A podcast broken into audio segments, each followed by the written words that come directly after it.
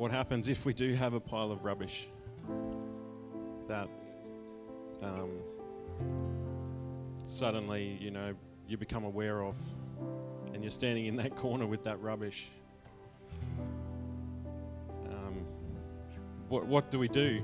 And I've been pondering that because over the last couple of weeks, I've had, you know, encountered some situations that I didn't really like. I didn't really know what to do with them. Um, and things don't look like they're going to. The things are changing that you don't want to change, but the things that you want to change aren't changing, and you can't see any answers. So, the word comfort kept coming up, and not in a good way. Is sometimes we can get comfortable. And I, was reading Louie Giglio, uh, something that he wrote, and I thought it was really profound. Um, and it's, it says, in fact, the gospel is rooted in a place of discomfort, Christ's discomfort. The cross brought, brought pain to Jesus. In the same breath, it brought freedom to us. We are alive because Christ, because of Christ's discomfort. We can fully live because, because of the rugged cross. Christ endured what was uncomfortable so we could become the sons and daughters of God. Now, this is our story.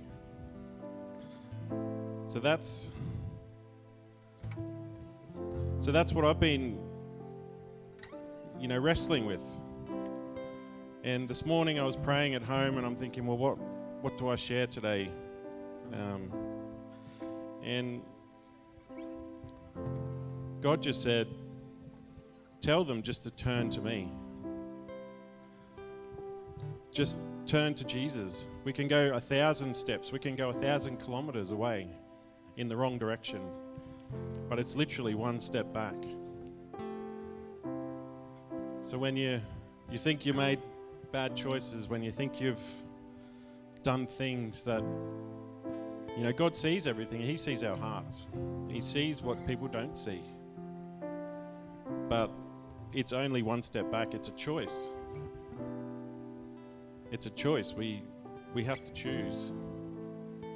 And as we have our communion today, um, communion represents, you know, Jesus said, "Do this in remembrance of me." And I believe that in remembrance of Him is remembering what He did on the cross. It's remembering what He did for us in the past as well, to remind us. Um, I was reading about John the Baptist and I found it interesting that, you know, he was in the womb and he came close to Mary. Elizabeth came close and he was leaping. He knew who Jesus was. And then you go forward however many years, but he was in prison and he sent his disciples to Jesus to say, Are you the one? Are you the Christ, or should we look for another? So, how did uh, someone who knew Jesus, he knew who he was, how did he suddenly doubt? It's because, you know, life can be hard, and, and the devil is a master at manipulation, distraction. But what do we have in our arsenal? We have Jesus. We have what Jesus did on that cross.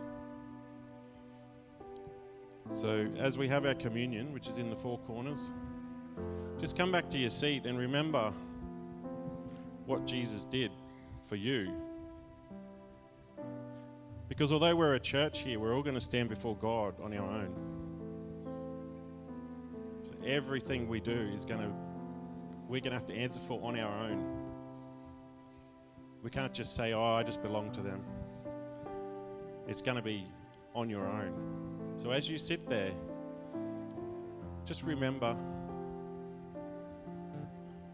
And if you've run a thousand kilometers, then just turn around and face Him and say, Lord, I need you.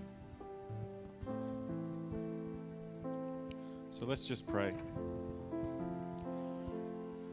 So, Lord,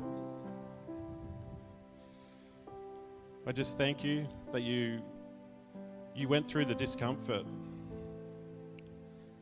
of the cross. I just thank you that you willingly laid down your life so that we can have freedom. So that you can be glorified through everything that we do. And I just thank you that, you know, in these times that we have today, that if we just keep our eyes on you and we just dig deeper and deeper and follow you, that we can overcome the enemy. In Jesus' name.